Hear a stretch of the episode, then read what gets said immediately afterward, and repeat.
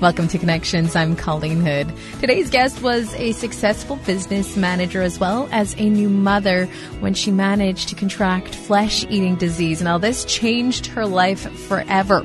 We're going to hear her story, how she contracted flesh-eating disease, and how this has changed her life. That's today on Connections. Today we're joined by Cindy Desjardins Wilkins. She is a quadruple amputee. Now, this happened after contracting flesh-eating disease. We're going to hear about that story and how that all happened. But first of all, Cindy, we want to learn more about you. Tell us about yourself and a little bit about your family. I live in the Kawartha Lakes region in Ontario, and we live on several acres where we have two children, a fifteen-year-old daughter and a nine-year-old son. Um, we also have my elderly mom living with us, and we have three dogs and three lives, which is a scene when I walk with him. So we have quite an adventurous life. So you mentioned you have children, um, but after the birth of your son, something unbelievable happened to you. Uh, your son was about three months, and you managed to contract flesh-eating disease. Tell us about that. My husband and I, when we first were married, we went through many trials, and um, we at the time did not... Uh, We did not really have a lot of faith. Um, we walked through infertility, and really, it, it really brought me to my knees, and I wasn't equipped to to deal with it. And then we walked through several other challenges, and were able to adopt our daughter at birth in Florida. And then after I had my son, who we had conceived by I V F in Argentina, we traveled the Western Hemisphere to build our family. And um, I, uh, I had taken him to the hospital with what... Um, He, when he had the croup, and then I came home and thought I had the flu. I was rushed to the hospital by emergency with what we thought was the flu. We were under impression, and when I arrived, they told my husband that I wouldn't make it through the night, and they called all family and friends to come and say goodbye. Um, I had contracted, as you said, flesh-eating disease, and um, necrotizing fasciitis is invasive strep A. It had attacked my right leg, and I had gone septic. So my kidneys, my liver, my heart, my lungs had all started to fail. And as they saw me lying in the hospital bed, the doctors would say that there was a high chance of brain damage, and the chances of me recovering were little to none. So my husband really um, had to prepare to be a single dad again, um, but he didn't give up hope. And every time the doctors would say to him that I wouldn't make it, he was, without question, determined that, that I wouldn't make it. You were in a coma for six weeks. What happened from there? Um, I fought for my life in a coma for close to six weeks um, and woke up after those weeks to find my husband standing over me with the most incredible look of love in his eyes. And he told me that I had lost my hands and feet. In an effort to save my life, they had had to amputate both my hands and both my feet, which was a decision that he had to make.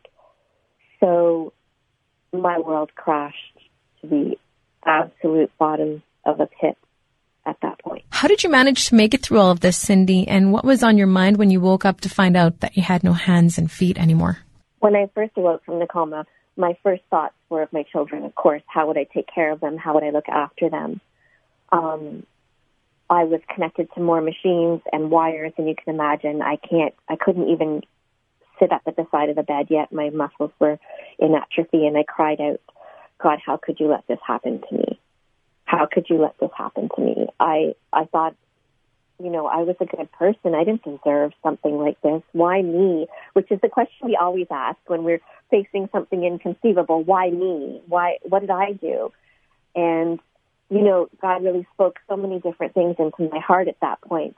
Um, that was when I knew that it, if I was going to overcome this, and if I was going to become a woman who could walk or swim or dance through life again without hands and feet, I would need him to carry me. So my faith in that moment became very, very real to me, like a bright light that was shining.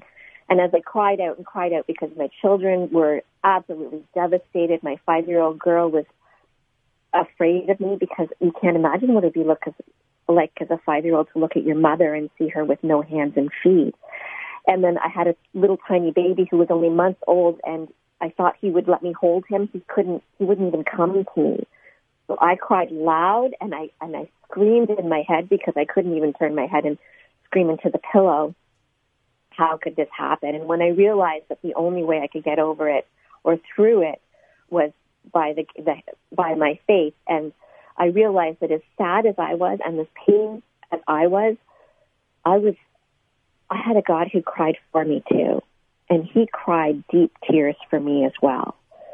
And in that moment, I knew that He was the way out, and there was no other way. What was your faith like leading up to all of this?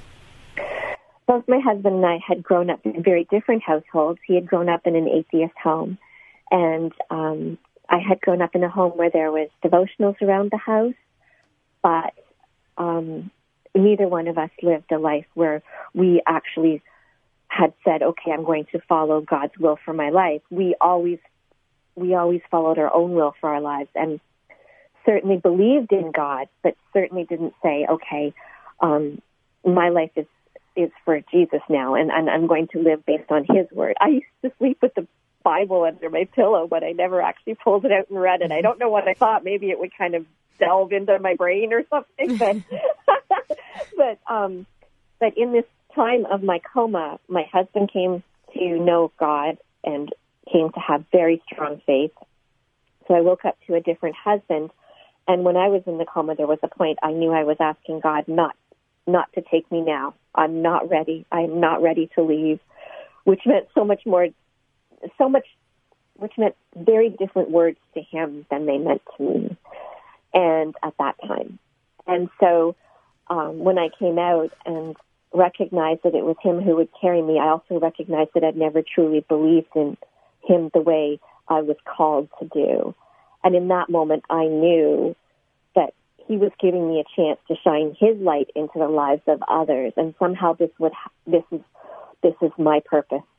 You know, so many different pieces of scripture were, were brought before me. Psalm one thirty-nine, you are wonderfully and fearfully made. And um, Psalm fifty-six, you know, the Lord records our tears.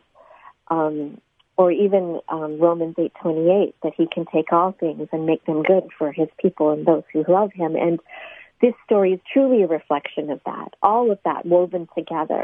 Well, Cindy, how has this changed your life? I would awake from that coma and I would go through so many different procedures and so many different um, operations and leave the hospital in six months and learn how to live life without hands and feet. And I must say that learning to walk, I learned to walk in three weeks, but I will spend the rest of my life learning how to live in this world without hands. So oftentimes I go to do something, and there is definitely prayer before I attempt it. I cannot do it without Him. He has been holding the hand of a woman with no hands since the day I said, I'm yours, I'm yours, I'm no longer mine, which took coming to the end of myself. And because I am no longer self-sufficient, because I know that He is always there, His faithfulness in my life is just absolutely astounding. He gives me the courage I need to do things like learn to walk again, chase my chase my son until he let me catch him so I could change his diaper without hands, to learn to drive again, learn to swim again. And once I started to learn to swim again, I realized that I had spent the previous part of my life in the shallow end of faith. In the shallow end of faith, we're not worried about drowning. We're not worried about going under. We put our toes in, and, and we're very comfortable. But in this world, God hasn't called us to be comfortable. And when we take a dive into the deep end of faith, where we know that we can't touch bottom, and we have to rely on Him in every moment, everything changes. Everything changes. Our perspective, our clarity, our confidence, and most importantly, that courage that we need to take that dive into the deep end of faith. You see, I have all these lovely little beautiful awards that I've received for courage, but I don't think of myself as a courageous woman. I think of myself who has a heart that wants to be brave, but I need the courage of the Lord to overcome. And He is my courage. Just as so many of us need that courage to just get through the average day, we need Him in every moment. And I have learned to rely on Him in every moment. And now you're you're taking your own experience and your faith, and you are sharing this with others and, and changing lives. Tell us a little bit more about that. From the moment I came to realize I needed to allow God to carry me through, Jesus to carry me through, I also knew that there'd be an opportunity to shine the light of Christ in the future. And so today, we um, I've written Shine On, which is uh, a true story of mine, and I really do hope that you're able to go out and get a copy of Shine On, which is available at any bookstore, any online bookstore. And um, and Shine On really has so many elements to this story that I can't share in a brief time, but I hope that you can read it and you can say to yourself, if God can carry her through all that he carried her through, think about what he can do for me. I also launched a mission that dedicated to shining the light of Christ into the lives of families in crisis, and it's called Shine on Missions. And we were able to fund the installation of several um, accessible toilets in a region in Nepal, which I traveled to recently, which took a big leap of faith.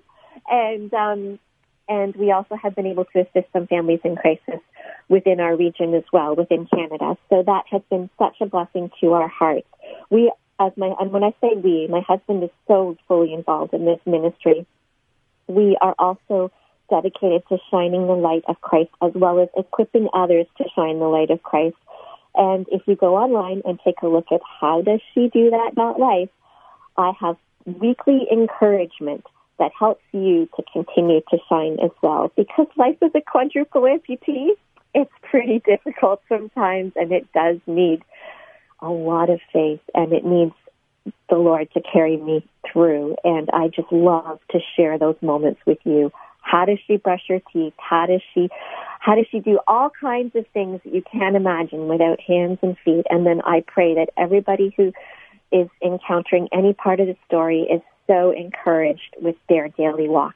Encouragement right now is especially important. People can never compare to what you've been through right now with COVID nineteen and, and the isolation and this this dark time that people are going through right now. This kind of encouragement is, is extremely important. We are, I call COVID nineteen the COVID space in between. You see, the space in between is something we enter when we face an inconceivable trial or time in our life. And let's face it, a pandemic across the world, that was inconceivable before, and now we're facing it. And in the space in between, the enemy wants to come and steal, kill, and destroy, and he really, really wants to take our hope. In the space in between, there is a chance for us to lose hope. But in the space in between, there's also the chance for us to grasp on to all the hope and promises that lay in the bestseller of ever in the Word, in God's Word, and all his promises. And when we take our hands and reach out and hold those promises in our hands and in our heart, we know that that hope cannot be stolen. It cannot be taken from us. You know, God promises that one day we will all have eternity with him. And I have this incredible vision of one day where I will walk again with feet walking on grass in this beautiful field of flowers. And the flowers, they just brush along the inside of my arm and touch off the tips of my fingers. And the sun is shining, and my hair is just blowing in the wind. And I am in the presence of the Lord. And I can't imagine being anywhere my heart is not more full and more soaring. Only he could let a woman without hands and feet be able to say to you that with no hands and feet, scars all over my body, I can say to you, I've never been more whole or more blessed. We have the chance in the space in between to feel all of that when we just grasp on to his hope. How can people find out more information about you and your book? You can find more information about Shine On by logging on to shine on missions dot com or how does she do that dot life.